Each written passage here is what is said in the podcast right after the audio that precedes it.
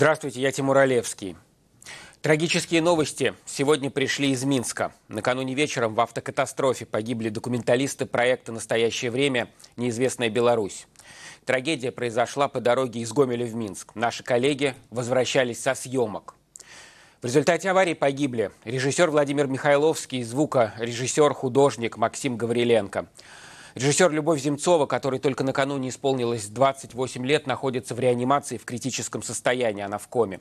В их машину врезался автомобиль, который выехал на встречную полосу движения. Две последние недели наши коллеги работали над фильмом о том, как волонтеры в Беларуси помогают медикам бороться с эпидемией коронавируса. Правозащитник и волонтер Андрей Стрижак рассказал нам о том, как Владимир, Максим и Любовь провели свой последний день съемок работали с э, материалом, передавали помощь. Вчера в 16 часов мы ехали по объездной дороге э, Гомельской, э, возвращались домой, потому что мне нужно было участвовать в конференции. И я много рассказывал, рас, рассказывал про то, как идет эта работа, как, как вообще выглядит работа нашей компании и каким образом люди помогают и прочее. То есть это был такой хороший, откровенный, честный разговор э, людей, которые на одной волне. И мы тогда еще с Володей поговорили, он сказал о том, что ему было бы интересно, возможно, присоединиться к нашей волонтерской команде после того, как закончится работа над этим проектом. Вот. И Люба тоже говорила что-то подобное. И эта новость, конечно, нас всех ошеломила. Ну, мы работаем со смертью. Мы работаем с больницами, в которых умирают люди от ковид, в которых болеют медики. Вирус – это смертельная опасность, но, пожалуй, никто не был из нас готов к тому, что этот счет может открыться вот таким образом. И, к сожалению, два человека из нашей... Я считаю этих ребят нашей командой, потому что, несмотря на то, что они были документалистами, они работали с нами, как волонтеры в том числе. Вот. И двое наших ребят, к сожалению, уже не с нами. И я, ну, вся команда, на самом деле, сейчас э, все мысли только об одном, чтобы у Любы все получилось. Владимир Михайловский, Максим Гавриленко и Любовь Земцова делали проект «Неизвестная Беларусь» об их последней незаконченной работе про волонтеров, которые помогают медикам в борьбе с коронавирусом расскажет продюсер настоящего времени Наталья Аршавская. Она хорошо знала команду и ждала, когда они вернутся в Минск, чтобы обсудить отснятый материал. Это был очень важный для нас э, проект. Мы очень верили в его успех, в успех этого дела. И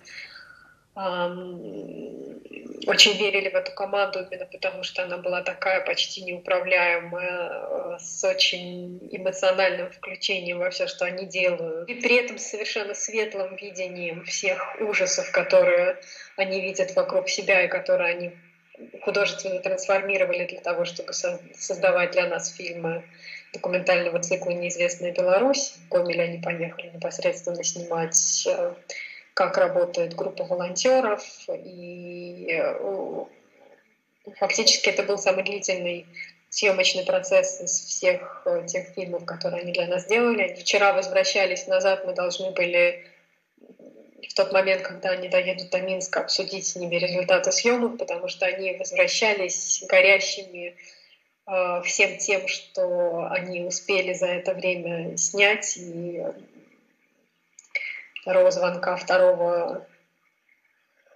В общем, второго звонка не, уже не состоялось. Я очень надеюсь, что будет какая-то возможность э, этот фильм доделать, потому что сейчас это тот фильм, который э, заявляет о жизни и говорит «нет смерти». Редакция «Настоящего времени» приносит соболезнования родным и близким наших коллег. Вот слова президента Радио Свободная Европа, Радио Свобода Джейми Флая.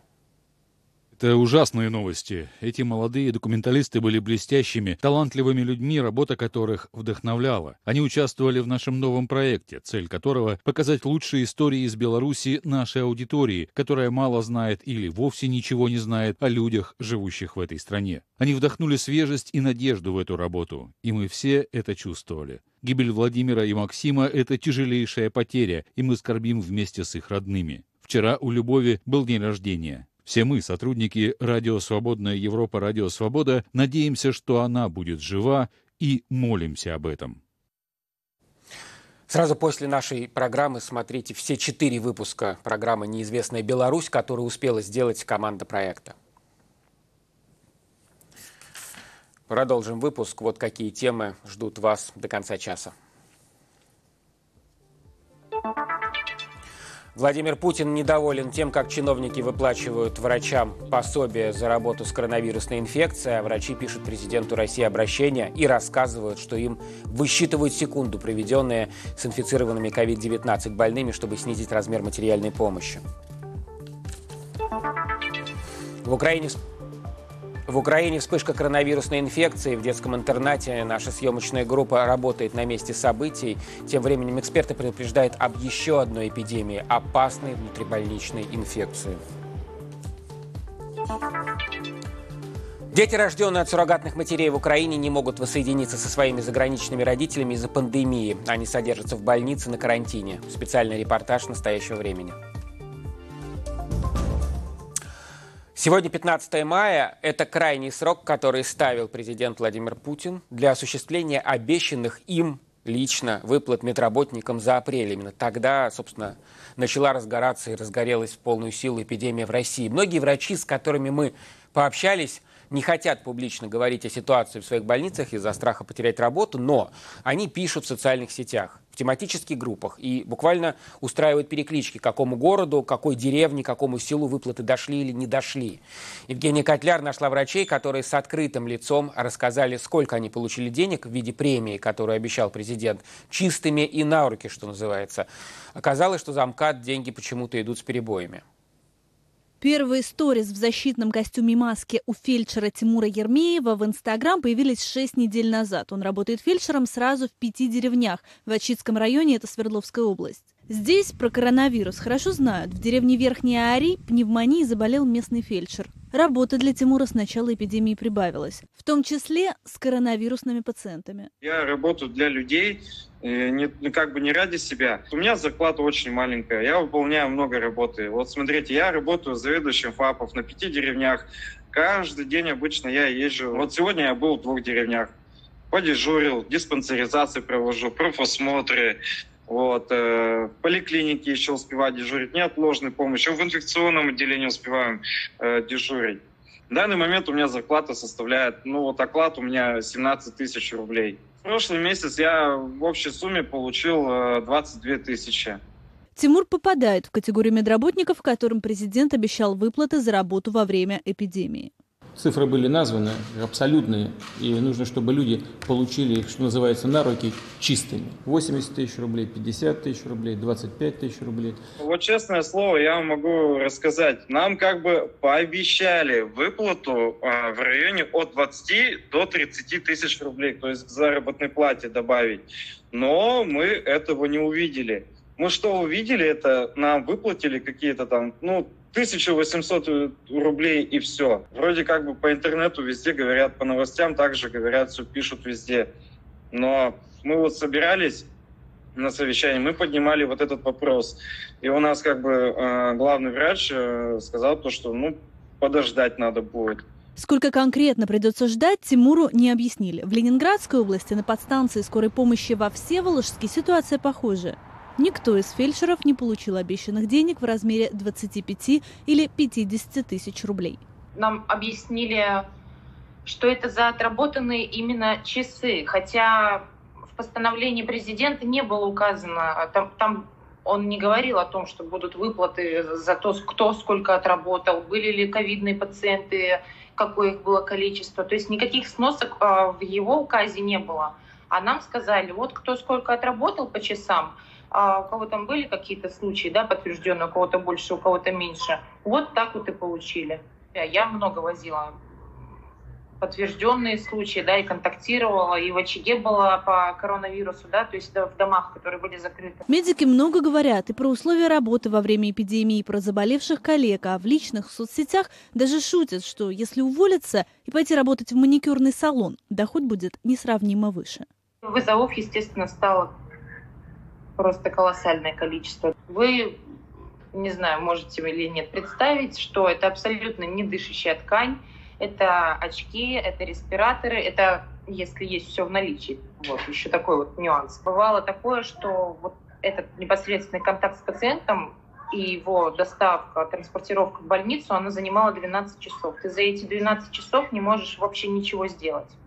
Ничего. То есть у тебя нет возможности попить, у тебя нет возможности, э, э пардон, сходить э, в туалет банально. То есть ничего. Я про еду вообще молчу. Никакой передышки, никакого отдыха. В московской больнице имени Давыдовского, которая совсем недавно начала принимать пациентов с COVID-19, проблем с выплатами медработникам нет. И на зарплаты здесь врачи не жалуются. Нагрузка большая. 5 мая открылось спецотделение, а уже 9 из 300 коек было занято 275. Все пациенты, которые у нас лежат, они нуждаются в кислороде да, то есть дома обеспечить кислородную поддержку практически невозможно.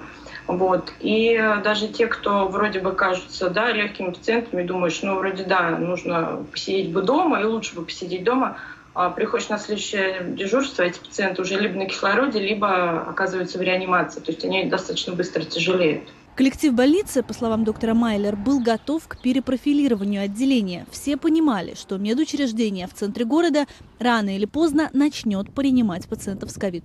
Изменилось все, да, начиная от режима работы, а, заканчивая, в принципе, нашим поведением. То есть, да, вот эти вот костюмы все ужасные. Это, наверное, самое трудное – это работать в спецодежде. Я работаю, делаю УЗИ сердца людям – ну, то есть, представляете, да, вдруг у тебя пропадает вообще а, видимость всего, что ты делаешь, вот тогда, да, приходится сидеть, какое-то время пережидать, когда маска отпотеет, и ты начнешь опять видеть. В другой московской больнице при университете имени Сеченова выплаты тоже прошли в срок и в полном объеме, говорит доктор Петр Кочетков. Он рассказывает о положении дел в своем отделении прямо из красной зоны. Сегодня относительно спокойный день. Пациенты у меня в отделении, в частности, демонстрируют хорошие результаты от лечения. Чего-то экстраординарного, и я этому очень рад, сегодня не произошло в отделении. Я слышу, кажется, у вас за окном сейчас скорая помощь проехала. Это к вам? Да, я не могу сказать, что сейчас э, такой массивный поток, как э, предыдущие дни, поскольку корпус все-таки заполнен. Э, да, к нам привозят новых пациентов, но сейчас уже их немножко меньше. В университетской больнице номер один для приема коронавирусных пациентов переоборудовали 780 коек, из них примерно 700 заняты. Про ослабление режима самоизоляции и выход на работу значительного числа людей доктор говорит так. Ну, я, наверное, противник того, чтобы этот режим ослаблялся, ну, по крайней мере, сейчас. Когда мы видим вот этих пациентов, видим, как быстро они ухудшаются, как быстро их состояние переходит в крайне тяжелое. Конечно, приходится думать о том, что чем меньше, чем меньше контакт между потенциальными а, заразившимися, тем, естественно, у нас, врачей, тех же героически работающих реаниматологов, этой работы по лечению этих пациентов будет просто меньше. Сразу за МКАДом и в некоторых региональных больницах врачи просят подписывать бумаги о неразглашении сумм от обещанных Путиным выплат, которые они по факту получили на руки. А суммы приходят разные. Герой нашего прошлого материала, фельдшер Константин Сметанин из Мурманской области, подсчитал, что за работу с пациентами с COVID+, он получит надбавку в 223 рубля. Пришло время зарплаты, и выяснилось, что Сметанин ошибся в расчетах. Вчера пришли деньги. Как мне передали, ответ руководства на вопрос «А что за деньги пришли?» за работу с коронавирусом. Я ошибался в интервью. Дали не 223 рубля, а 466. В Подмосковье фельдшер скорой помощи, которая сама заболела коронавирусом в самом начале эпидемии, рассказала о ситуации на своей подстанции и о выплатах, которые до нее, вероятно, уже не дойдут. После интервью женщина сообщила о возможных последствиях со стороны руководства больницы и попросила скрыть свое лицо. Нет, нет, вообще никто выплаты не получал. У нас девушка звонила бухгалтерия, нам сказали, выплат не будет. Нам расписали, как платить за этот ковид. То есть тут вообще целая такая схема. То есть они считают за часы, которые ты провел, там, якобы отвозя ковид. Хорошо, как я получу эти деньги? Я заболела в самом начале пандемии. Говоря про ситуацию на подстанции скорой помощи и о количестве заболевших коллег, фельдшер срывается на повышенный тон. Сейчас, когда у нас сидит почти 30 человек на карантине и работает вот от силы там 4 человека каждую смену. У нас люди вот по 30, куча вызовов, представьте, на человека. У нас просто вот люди зашиваются, и у нас начальству просто все равно. В переписке с начальником фельдшеру напомнили, что по трудовому распорядку она не имеет права публиковать в СМИ информацию о работе своей станции скорой помощи. Большое количество медработников, которые открыто пишут в медицинских группах о невыплатах надбавок к зарплате, отказались от разговора с настоящим временем. Они боятся возможных последствий на работе. В Кемеровской области России, городе Анжеро-Судженске, прокуратура начала проверку по факту обращения работников скорой помощи к президенту Путину и к главе региона. Ролик с обращением медицинского персонала выложил в социальные сети. На нем врачи и медсестры жалуются на отсутствие каких-либо доплат со стороны государства за работу с инфицированными COVID-19 пациентами. Ранее за такую работу Владимир Путин поручил главам регионов обеспечить социальные выплаты врачам и младшему медперсоналу. Врачи также показали, в каких условиях в Кемеровской области они работают. Большинство бригад, большинство бригад, большинство бригад работает просто в одноразово, фактически, как считается, одноразовых вот таких вот комбинезончиках, которые потом обрабатываются без камеры, которые потом у нас здесь простирываются, просушиваются. И приходя на работу, мы заново одеваем вот этот же костюм, который должен быть фактически просто-напросто одноразовый. Мы работаем вот таких вот масочках, которые действительно мы поношили сами.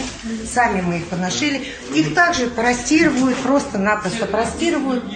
И потом одеваются. Да, у нас есть, есть у нас одноразовые масочки. Одноразовые масочки, которые... Можно?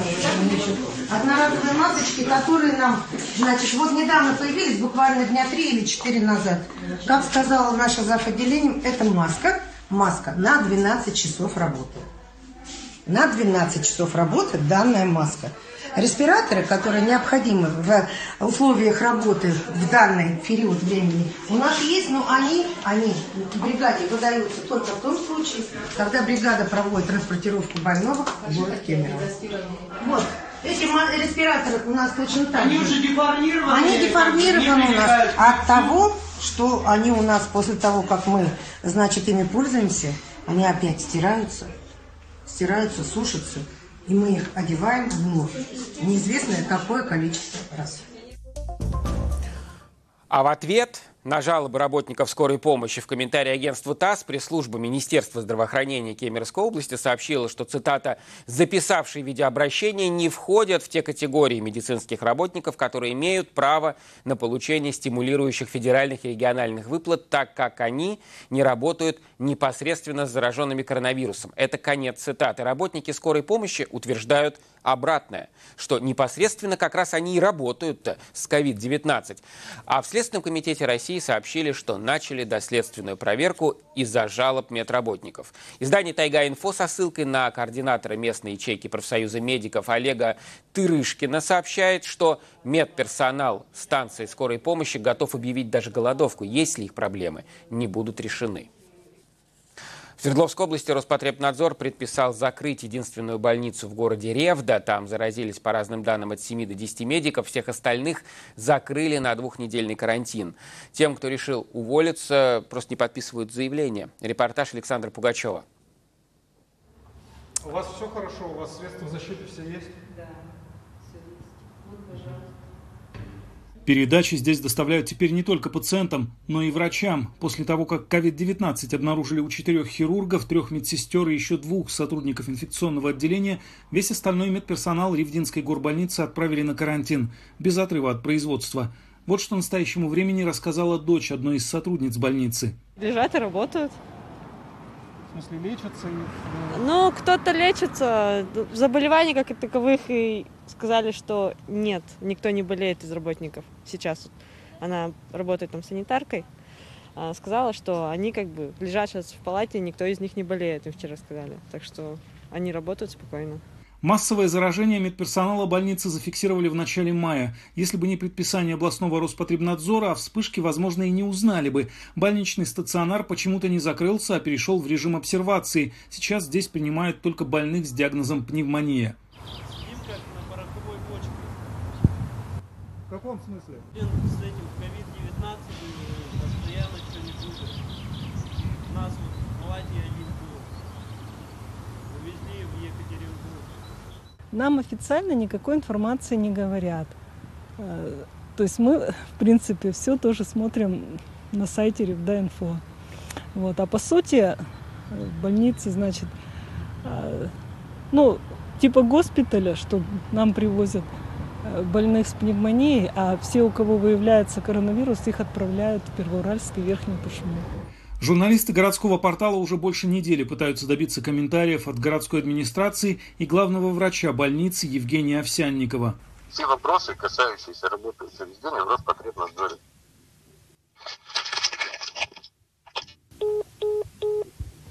Прорвать информационную блокаду удается только благодаря врачам и медсестрам, которые все равно выходят на связь из карантинных блоков. В больнице не выдаются некоторые э, средства защиты, то, что в больнице их сейчас держат э, на самом деле на карантине, но при этом заставляют работать. Э, врачи даже не знают э, своих результатов на коронавирус. То, что уволиться они тоже, к сожалению, не могут, потому что им не разрешают, заявления не принимаются. Это все рассказывают, естественно, врачи. В качестве причины отказа медикам называют тот самый режим обсервации, до окончания которого якобы нельзя разорвать трудовые отношения. Вместе с сотрудниками городской больницы общее число зараженных COVID-19 в маленькой 60-тысячной Ревде достигло 35 человек. И это количество может увеличиться после окончания двухнедельного карантина, на который сейчас отправлены все контактировавшие с зараженными. Александр Пугачев, Александра Филиппова. Для настоящего времени. В России за минувшие сутки по официальной статистике вновь выявленных коронавирусных больных примерно в два раза больше, чем тех, кто выздоровел. Москве, Санкт-Петербурге и в Московской области местные власти размещают или собираются размещать людей с COVID-19 во временные госпитали. Вот что по этому поводу, к примеру, сказал мэр Москвы Сергей Собянин. Это полноценные госпитали с медицинским персоналом, с лечебными кислородными газами, с ИВЛ, с палатами реанимации и соответствующим персоналом. Все эти госпитали закреплены за действующими городскими больницами, у которых есть значительный опыт работы в этой сфере. В мэрии Москвы объяснили, что во временные госпитали будут направляться пациенты с относительно легкой формой течения заболевания, в одной Москве готовят пять таких площадок в торговых и выставочных центрах в общей сложности на 10 тысяч человек. В Санкт-Петербурге больных уже размещают в павильоне Ленэкспо и, возможно, будут расширять этот госпиталь. При этом фонды обязательного медицинского страхования платят больницам за каждого ковид-больного по своим тарифам. В Москве, к примеру, это 200 тысяч рублей за каждого выписанного пациента. Это нам подтвердили сразу несколько врачей. А вот что об этой сумме пишет один из действующих реаниматологов. Конечно, это очень мало для госпитализированного интенсивного больного, который проведет в больнице не менее 10-14 дней и которому с большой вероятностью понадобятся дорогостоящие антицитокиновые препараты. Как и 90% тарифов ОМС, это полная лажа. Но если для тяжелого пациента 200 тысяч сумма небольшая, то для легкого больного в обсервации ну, вполне кажется адекватной, даже превышает иногда расходы, если у человека нет никаких осложнений. 10 тысяч госпитализированных больных во временные госпитали Москвы могут обойтись Федеральному фонду обязательного медицинского страхования в 2 миллиарда рублей, то есть примерно в 28 миллионов долларов по текущему курсу. В Санкт-Петербурге профильная комиссия Смольного дифференцировала эти расходы. 170 тысяч рублей на больного средней тяжести, 200 тысяч на тяжелого пациента в реанимации, а на легкого больного в обсервации 58 тысяч рублей, почти в 4 раза меньше, чем в Москве.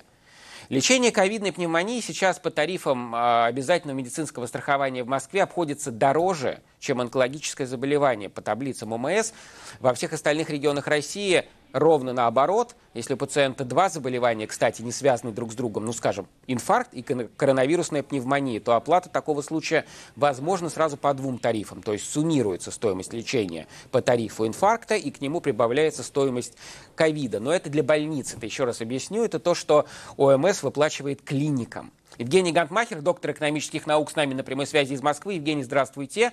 Я просто объясню да. нашим зрителям, у нас не случайно с вами состоялся разговор, потому что вы предупреждали о том, что российская оптимизация здравоохранения испытывает сложности и подсчитывали, какие. Буквально если я не ошибаюсь, осенью 2019 года в «Новой газете» вышла большая ваша статья. Вот я сейчас смотрю цифры выплат страховой медицины врачам за вылеченных пациентов – по всем основным тяжелым диагнозам, кроме онкологии, ну, а кое-где, кстати, и с онкологией, за ковид, врачам страховой фонд платит больше. Больше, чем за инсульт, больше, чем за инфаркт до, до пандемии. А почему? Ну, Тимур, э, это длинный разговор. Э, тут уже вот, кстати, было сказано, что тарифная политика э, уже все эти годы в рамках УМС, она хаотична. То есть там э, оплачивают услуги не исходя из э, того, сколько нужно, чтобы вылечить человека, а столько, сколько есть денег. Поэтому, кстати, тарифы отличаются чуть ли не десятки раз э, по регионам Российской Федерации. Но сейчас э, с коронавирусом что произошло? Медицина перешла на такую мобилизационную модель, когда денег не считают. Это такая политическая установка. Ну, а слава почему? богу, что выделяют. Ну, понимаете, дело в том, что это же мировая тенденция. И наше руководство российское, оно могло пойти по двум вариантам. Первое – это белорусское, сказать, что ничего особенного, это сезонные типа грипп, и мы его и так переживем. Но все-таки основные все страны мира, Европа, Соединенные Штаты, они стали тратить очень большие деньги, перешли на очень жесткие меры. И, кстати, довольно высокая смертность мы видим. И, э, так сказать, Россия приняла, наверное, наверное, в этом смысле правильное решение. Но это правильное решение – что это очень серьезное беспрецедентное заболевание по массовости, по длительности, оно требует больших денег. И тут, конечно, если бы, э, если бы они, э, наши руководители, шли по пути вот тех тарифов, которые до этого существовали в ОМС, то это было даже не 200 тысяч, это, это были бы какие-то сущие копейки, поэтому раскрыты все ворота. Никакой особой экономики здесь, как мне представляется, нет. Абсолютно правильно вот эти 200 тысяч, они, с одной стороны, это большие деньги, но с другой стороны, смотрите, в больницах э, не хватает во многих средств защиты для тех же врачей, медсестер, санитарок. То есть эти деньги э, не были предусмотрены, они не выделяются. То а, есть, а имеет я... смысл, извините, в этой ситуации а, тратить деньги на дополнительные госпитали, которые открываются в экспоцентрах с точки зрения экономики? Я хочу пытаться совместить деньги с реальностью.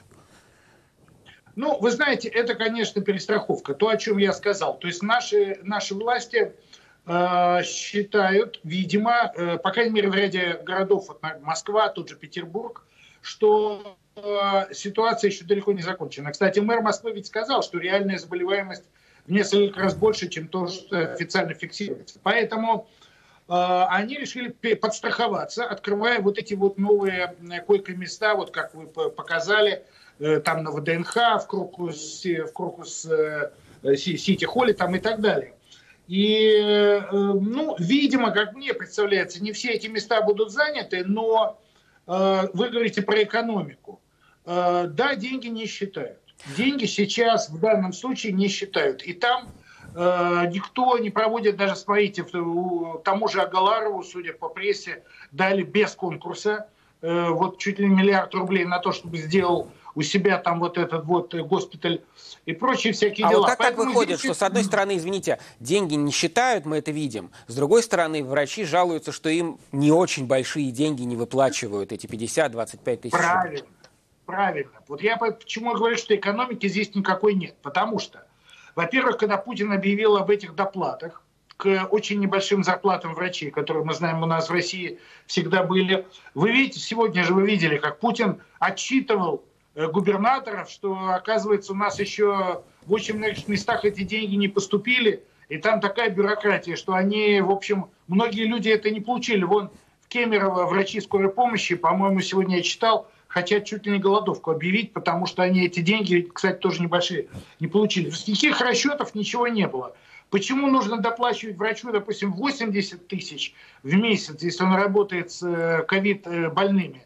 Этого никто не понимает. Поэтому я говорю, когда это мобилизация, когда это, по сути, военное положение медицины, которое к этому не готово, абсолютно, то деньги где-то густо, где-то пусто. Ой, а, кстати, объясните вот, по поводу где-то густо, где-то пусто. Это важный вопрос. Я сегодня говорил с медсестрами, которые работают в Москве на зверском режиме. 24 часа работы, да. 12 часов сна и опять 24 часа работы. Вряд ли кто сможет это повторить. Они получают около 200 тысяч рублей в своем регионе, откуда они приехали, они получают, они сказали, за ставку, это три ставки, я сразу скажу, за ставку около 20 тысяч рублей. Но у них возможность в Москве заработать в 10 раз больше. Они поэтому приехали. Как это вышло? Это одна страна. Это же ОМС. Это как бы одна система. Или что я не понимаю про ОМС? Это не народные, ну, то есть не человеческие деньги, не налоги? Что это? Нет, ну, конечно, единой системы медицины в России не существует. А. Э, Тимур, это, это отдельный большой разговор. Я уже много лет говорю о том, э, что надо России сделать, наконец, сформировать, договориться о национальной модели здравоохранения.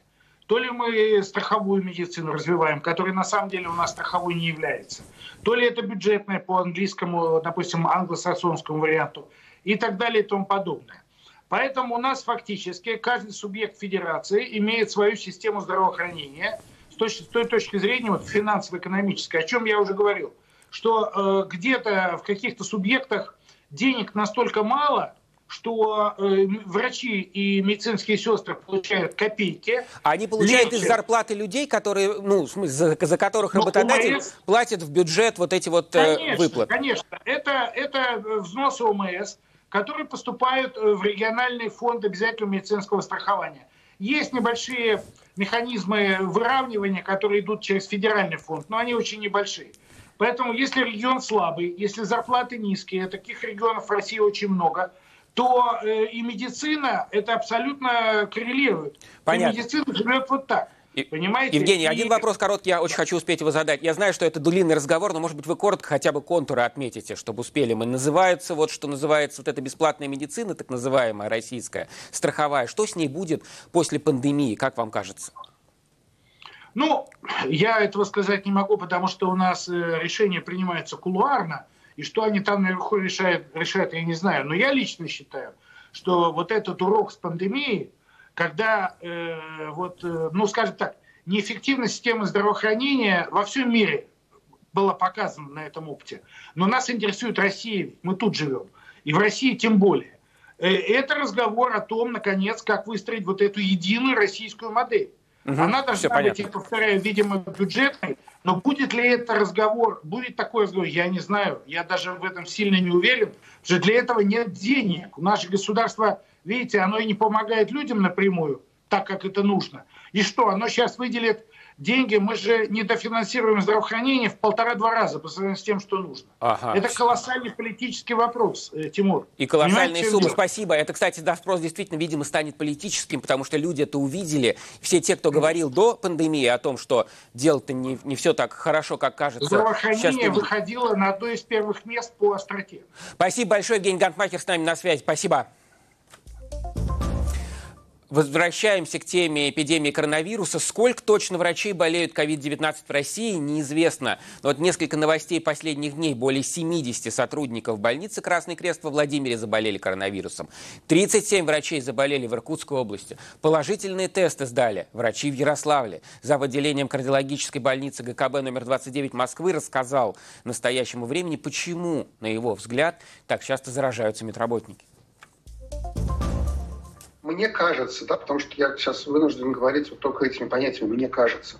Мне кажется, что наибольшее число заражений медиков происходит в тех больницах, которые не оборудованы под коронавирусные стационары или амбулатории, где нету полноценной возможности сортировать пациентов, делить их на пациентов с коронавирусом и не коронавирусом. По чьему-то странному волеизъявлению каких-то организаторов здравоохранения какие-то больницы были переоборудованы в коронавирус, ну, во всяком случае, в Москве, а какие-то нет. Э, И, как мне кажется, наибольшее число заражений происходит в тех больницах, которые не переоборудованы под коронавирусные, потому что пациенты туда все равно попадают, зараженные. Полноценной защиты нету, сортировки этих пациентов адекватной до какого-то времени назад точно не было. Ну, во всяком случае, я говорю про нашу больницу. Да? И это привело к тому, что масса сотрудников оказалась заболевшей. В Украине из больше чем 17 тысяч обнаруженных случаев заболеваний коронавирусной инфекцией 3,5 тысячи почти – это медики. При этом сколько летальных случаев среди медперсонала, такой статистики точной, по крайней мере, пока нет. Наш корреспондент в Киеве Юлия Жукова поговорила с родственниками, друзьями и знакомыми врачей у медиков, умерших от COVID-19. Одесская область. Возле больницы десятки медиков прощаются со своим коллегой. Виктору Галиченко было 60. Он работал семейным врачом. А это медсестра Ирина Ищук, жена умершего анестезиолога Ровенской областной больницы. Она сейчас дома с положительным диагнозом коронавирусной инфекции. Со дня смерти мужа прошел месяц. А он как бы вот возродил меня к жизни. Он, он научил меня любить жизнь. Он каждый день действительно просто превращал в праздник. Он, он просто дарил цветы вот просто так, потому что вот ему так хочется. У нас, у нас все рухнуло. Э, он, он, я просто не знаю, ну, конечно, для каждой женщины ее муж, если она его любит, он прекрасен. Но я, я не знаю просто, есть ли такие люди, такие как он. Он был отличным сыном. Он до последнего не говорил родителям, что он болеет. Он просил девочек, чтобы они ему прокапали парацетамол, ему ставало легче, и только тогда он набирал маму каждый вечер 8 часов, чтобы с ней поговорить. А вот уже тот день, когда ну, на аппарат уже пришлось принимать решение, я, я и сказала, что такое состояние. Несколько дней анестезиолог провел на аппарате искусственной вентиляции легких. Александр Ищук умер за день до своего дня рождения. Ему было 51. Несмотря на все симптомы, COVID-19 у медика не подтвердился, но похоронили медбрата по протоколу, как больного коронавирусной инфекцией. Когда мужа не стало, хоронили мужа моего в черном мешке. Это было, это было ужасно просто. Когда ты стоишь перед гробом в отделении мешок, я с кулечком его вещей личных, там очки, обручальное кольцо, часы, и ты стоишь, ты думаешь, а где голова, а где ноги? А пока одежду привезли из дому, одежда просто поверху была положена. И когда я и шла, просто э, по коридору я слышала, как заведующий говорит к санитарочкам, и сверху еще хлоркой, ну, как-то, ну, обробуешь там. Ну, у меня было сознание просто стопора, ну, я, я просто не желаю даже врагам всего этого пережить, то, что это было, ну, это просто ужасно. Ну, просто кажется иногда, что это просто какой-то кошмарный сон, что я проснусь, и, и это просто пройдет все, но это, к сожалению, есть. А так прощались в Ивано-Франковске с главным врачом скорой помощи Игорем Ковалюком. С подтвержденным диагнозом COVID-19 он умер пять дней назад. Да, мой папа, Игорь Ковалюк, мой герой. Чувствую себя сейчас, как без одного крыла за спиной.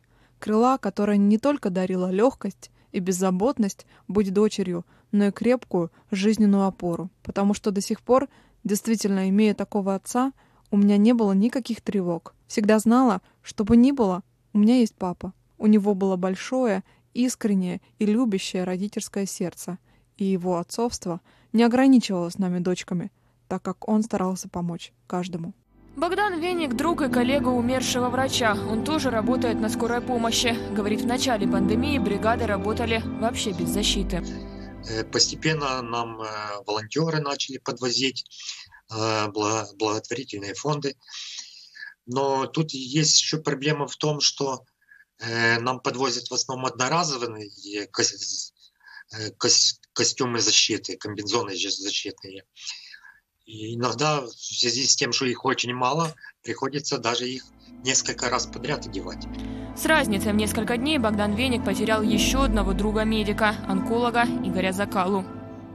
Звонил перед смертью Игорь Михайлович, наш э, главный врач. Я говорит, я лежу в палате, и со мной рядом твой однокурсник лежит, Игорь. Тут же через которое время слышу, они оба уже в реанимации, и с интервалом буквально в три дня помирают обои. Но это тяжело даже воспринять, тяжело говорить, потому что э, я знал обоих прекрасно и с ними и дружил. И до сих пор как-то я не, не могу это даже э, принять, что их уже нету сейчас с нами. Христос воскресе из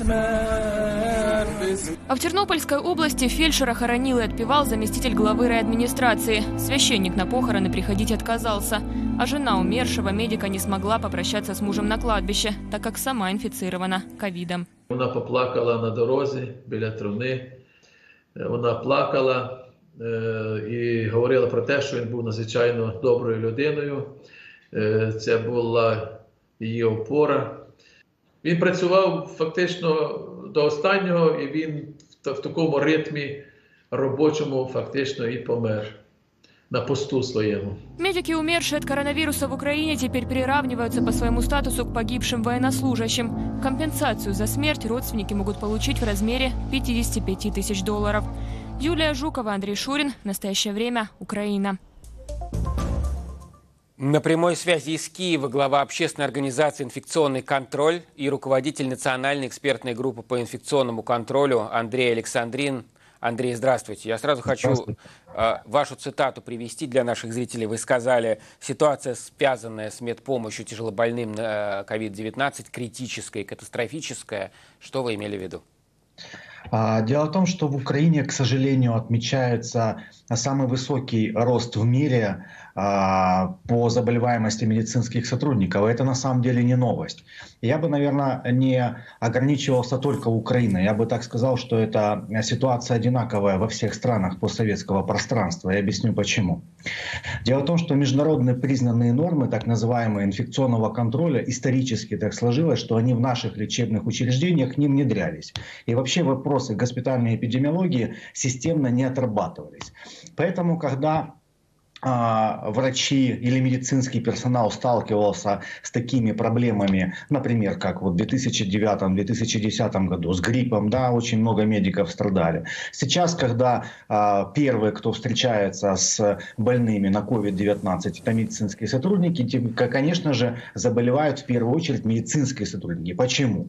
Потому что в наших странах исторически сложилось так, что отсутствуют вообще средства индивидуальной защиты и полное понимание, как их использовать использовать. Мы сейчас увидели ужасные на самом деле вот такие вот ролики, которые рассказаны. Но даже в них специалисты по инфекционной безопасности или э, госпитальные эпидемиологи могут назвать ряд причин, почему как и медики не правы, так и система не права. Объясните я... и то, и другое. Это важно, мне кажется, для сохранения жизни человеческих да. и объяснения, что происходит. Да, я объясню почему. На самом деле я бы тут э, медиков бы не винил, что они не умеют правильно пользоваться средствами индивидуальной защиты, а я бы полностью всю ответственность бы на сегодняшний день вешал бы на центральные органы исполнительной власти, которые э, своим личным примером или э, показывают, что, или, точнее так, не внедряют э, нормативную документацию международного уровня или доказательной медицины, которая должна работать. При этом мы видим, что, например, в Украине президент своим личным примером ходит в резиновых перчатках. Резиновые перчатки никакого отношения не имеют к а, профилактике коронавирусной инфекции. Все наши народные депутаты ходят в качественных, дорогих респираторах, которых, к сожалению, медицинские сотрудники не имеют. На рынке Украины, в частности, более 90% средств индивидуальной защиты это или подделка, или просто же некачественная качественная продукция, но они имеют все разрешительные документации, научные Одну секунду, я надеюсь, сейчас у нас связь восстановится, потому что мы с Андреем Александром... Андрей, есть вы на связи, да? Потому что очень интересный, важный разговор. А, возвращайтесь к нам, пожалуйста. Последнюю фразу. Да-да рынке Украины, например, в частности, отсутствуют качественные средства индивидуальной защиты. Это по многим причинам. Но при этом э, эти средства индивидуальной защиты имеют все разрешительные документы Министерства здравоохранения Украины. Ну, то есть тут а, коррупция выводы... убивает, или невежество убивает, или что? Ну, Я думаю, это, я извиняюсь за выражение, за такой сленг, да, это полнейший уже пофигизм и безнаказанность чиновников, которых просто меняют. Вот, например, даже уже при а, нашем а, нынешнем а, президенте у нас уже поменялось четыре министра здравоохранения Украины. И каждый уходит безнаказанный, понимаете? Поэтому... Понимаю. Скажите, Андрей, а вот эта вот история, очень я помню хорошо, как мы в начале эпидемии, эпидемии говорили, говорили, что вот в Советском Союзе была система Симашка прекрасная, поэтому никто не болел или болели меньше меньше, антипедиологическое, тра-ля-ля. И вот сейчас мы видим, что вот эти вот наследия советской системы, оно не работает так, как говорили те люди тогда. Ничего не осталось, получается. Да, смотрите, я на самом деле сам работал в санэпидслужбе, и я не могу сказать, что было все плохо в санэпидслужбе. Но опять же, нужно четко разделять. Если мы говорим эпидемиологическое направление, то в Советском Союзе была великолепно отработана система полевой эпидемиологии. Но система госпитальной эпидемиологии, она она не, ей не, практически никто не занимался. Я правильно вот. понимаю, что врачей не учили? в такой ситуации правильно одеваться, правильно раздеваться, врачи, а, врачи а пред, охранять, предохранять свое здоровье. Да, я совершенно правильно. Врачей как не учили, так и не учат. Более того, в Украине уже смеш... до смешного дошло, что с 2015 года у нас вообще перестали выпускать врачей-эпидемиологов. У нас их просто уже не выпускают. Но сейчас что мы видим, даже со стороны нашего Министерства здравоохранения, что э, руководители, или вот сейчас у нас вернули главного государственного санитарного врача, да, и он говорит, врачи-эпидемиологи, наши врачи-эпидемиологи. Да, ребята, ну какие врачи-эпидемиологи? Эпидемиологии у нас нет уровня подготовки той, которая нужна. Нам не нужно на сегодняшний день покупать костюмы биологической безопасности, они нафиг никому не нужны до тех пор, пока мы не научимся защищать свои органы дыхания и слизистые глаза. Вот с чего мы должны То есть вы начинаете просто с мытья, с мытья рук, я понимаю, а внутрибольничная инфекция, она же тоже существует? У нас 20 секунд на этот ответ. А, значит, по поводу внутрибольничной инфекции, я вам скажу просто цифрами. В Украине ежегодно минимум заболевает 1 миллион человек, украинцев, внутрибольничными инфекциями. Умирают минимум 50 тысяч человек от внутрибольничных инфекций. И украинцы со своего кармана за последствия внутрибольничного инфицирования тратят 8 миллиардов гривен в год. Ой. И, на эту, и на эту проблему в Украине никто не обращает внимания годами. Андрей Александров с нами на связи. 8 э, миллиардов, вы сказали, да, гривен да, в год? 8 миллиардов. Это серьезные деньги, можно посчитать, что выгоднее леч... да, бороться или вот тратить эти деньги. Спасибо вам большое. Спасибо, да, до свидания. А в Киеве в Дарницком доме-интернате для девочек выявили 81 случай заболевания коронавирусом. Об этом сегодня рассказал мэр Киева Виталий Кличко. Прямо сейчас на месте работает наша съемочная группа. На прямой связи корреспондент в настоящее время Владимир Рунец. Володь, расскажи, пожалуйста, подробности. Я так понимаю, что прямо возле этого дома-интерната что там происходит, что ты сейчас видишь? Да, Тимур, добрый вечер. Видишь, за моей спиной как раз находится этот, э, здание этого интерната. Его охраняет полиция в специальных костюмах э, химзащиты.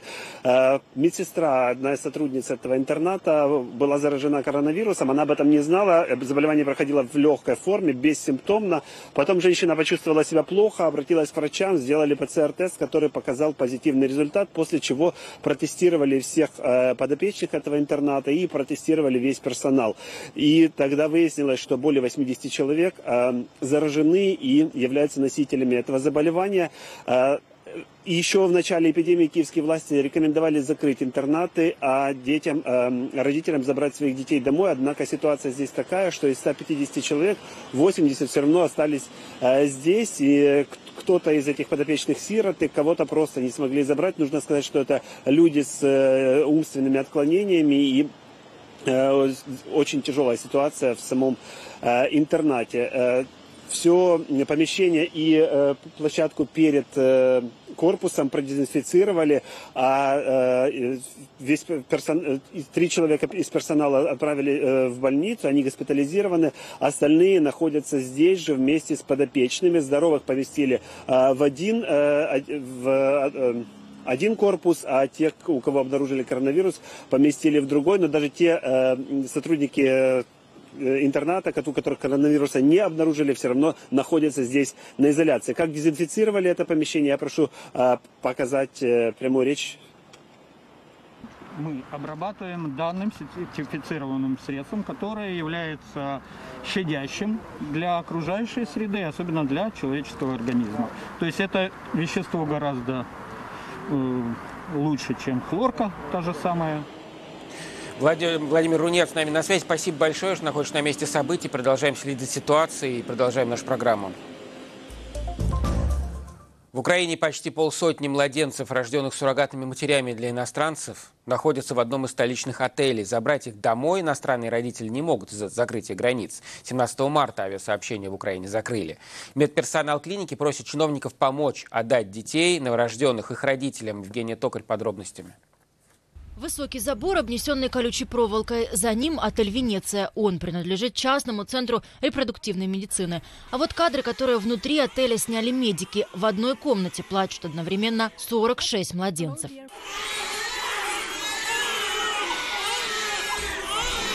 У некоторых малышей на одежде указано имя. Всех их родили суррогатные матери для иностранцев, и всех без исключения уже ждут новые семьи. Я приехал сюда без жены, потому что жене нужно быть на работе. Это отец одного из младенцев. Мужчина приехал из Испании и живет в этом же отеле, как и некоторые другие семьи, которые успели прилететь до карантина.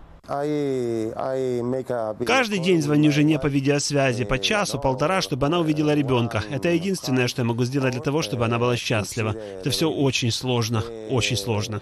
Но большинство малышей здесь без новых родителей. Персонал уверяет, все они под присмотром педиатров. Нам тяжело, но мы стараемся. Мы показываем деток родителям онлайн. Среди семей, которые не могут забрать своих детей, граждане США, Великобритании, Италии и Франции. Некоторые дети находятся здесь вот уже третий месяц. У кожної дитини є якась іграшка, яку батьки їй або надіслали, або сказали, яку придбати. Батьки там через голосові повідомлення своєю мовою надиктовують якісь казки, які просять включити цим дітям. По словам юриста, их клиника далеко не единственная в Украине, столкнувшаяся с такой проблемой. По Україні є клініки і в Києві, в Харкові, в Одесі, у Львові, які також стикнулися, можливо, не в таких масштабах, але з цією проблемою. Уже в ближайший месяц здесь ожидают пополнения. Еще 50 младенцев. С проверкой в отель сегодня приехала омбудсмен Людмила Денисова. Говорит, точных цифр, сколько детей по Украине могут оказаться заложниками закрытых границ из-за карантина, пока нет. Народжуваність ніяк не вона не зменшиться. Заплановане народження вони відбудуться, і є ну тобто можливість або будуть сотні младенців, або будуть або тисячі. Омбудсмен рассказывает, суррогатное материнство в Украине официально не запрещено, но никак не урегулировано законом. Сейчас совместно с Министерством иностранных дел разрабатывают механизм, чтобы помочь таким родителям забирать детей домой в период карантина. Деякі вже батьки замовили чартер. Так, і чартери чекають, але чартер це ж небо дають дозвіл на політ, тільки якщо є дозвіл на те, що будуть щось вивозити, когось вивозити, розумієте? І тому спочатку робимо дозвіл, потім вони прилітають і забирають своїх дітей. По словам Денисовой, забрать своих детей домой семьи смогут уже через несколько недель. После этого, говорит, в Украине еще раз рассмотрят вопрос о легальности суррогатного материнства. Евгения Токарь, Сергей Севко. Настоящее время. Украина. 17 мая в мире отмечают Международный день борьбы с гомофобией. В Грузии в этом году он впервые отмечается в онлайн-формате. Это связано с запретами на массовые собрания из-за коронавируса. Впрочем, мероприятия, проводимые ЛГБТ плюс активистами, массовыми в Грузии никогда и не были, несмотря на то, что страна ежегодно улучшает свои показатели международных рейтингов в сфере защиты прав ЛГБТ. Но геи, лесбиянки, трансгендеры все равно сталкиваются с массой проблем. Звят Чедлишвили расскажет, с какими. На кадрах попытка совершить акт самосожжения у здания Тбилисской мэрии. На этот отчаянный шаг решилась Мадонна Кипаруидзе, женщина-трансгендер. Из-за карантина она лишилась заработка и теперь ей грозит выселение из съемной квартиры. Грузинское государство обо мне не заботится, и потому я решила сжечь себя. Невнимание со стороны государства лишь одна из многих проблем, говорит еще одна женщина-трансгендер Мария. В ее документах, удостоверяющих личность, указан мужской пол. Поменять документы она не может. Согласно грузинским законам, изменить гендерную принадлежность в документах можно только при наличии свидетельства о проведенной операции по смене пола. Такие операции, которые в Грузии, к слову, не делают, позволить себе могут далеко не все. Да и не все готовы ложиться под нож. Из-за неоднозначного и зачастую агрессивного отношения со стороны окружающих, ЛГБТ-люди вынуждены вести полузакрытый образ жизни. Самое сложное для женщины-трансгендера в Грузии – это самореализация, свобода передвижения, свобода на самовыражение. Общественная агрессия в адрес трансгендерных женщин очень велика. Конечно же, в целом речь идет об агрессии ко всему ЛГБТ-сообществу, но в отношении трансгендерных женщин, поскольку мы более заметны в обществе, массе, она выражена особенно сильно. Например, на улице к тебе безо всякой причины могут подойти и ударить или обозвать плохим словом. Вместе с тем, трансгендерным людям сложно найти постоянную работу, да еще и с хорошим окладом. Они рассказывают, что для того, чтобы прокормить себя, многим приходится нарушать закон.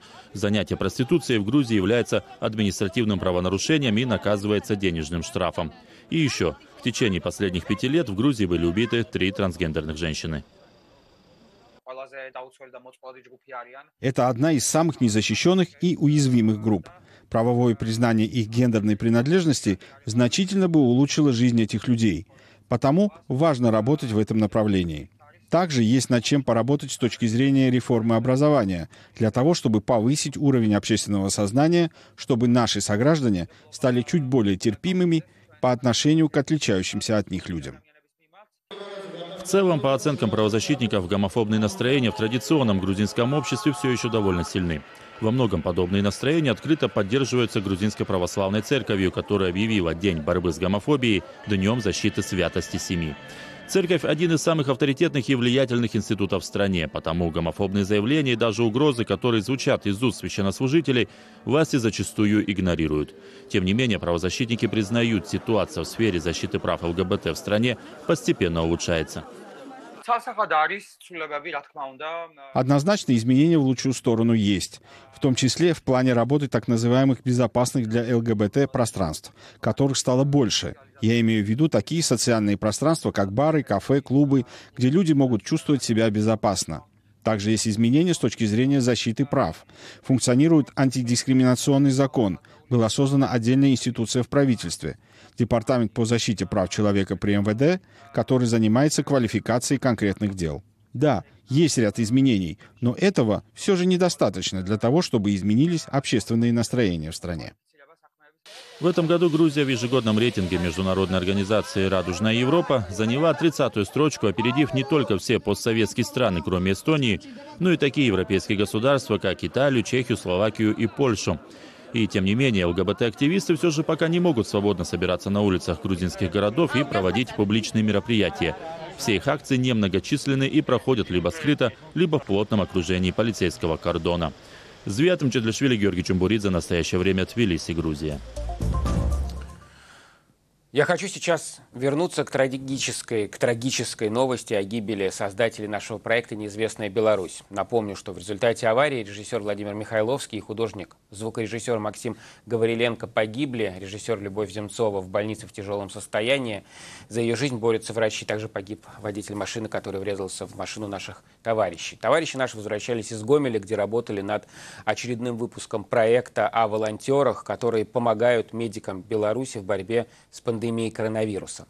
Машина, на которой ехали документалисты, со встречной полосы врезался в другой автомобиль. Сейчас, сразу после этой программы, мы покажем все четыре выпуска «Неизвестной Беларуси», которые Владимир, Максим и Любовь успели снять для нас вместе.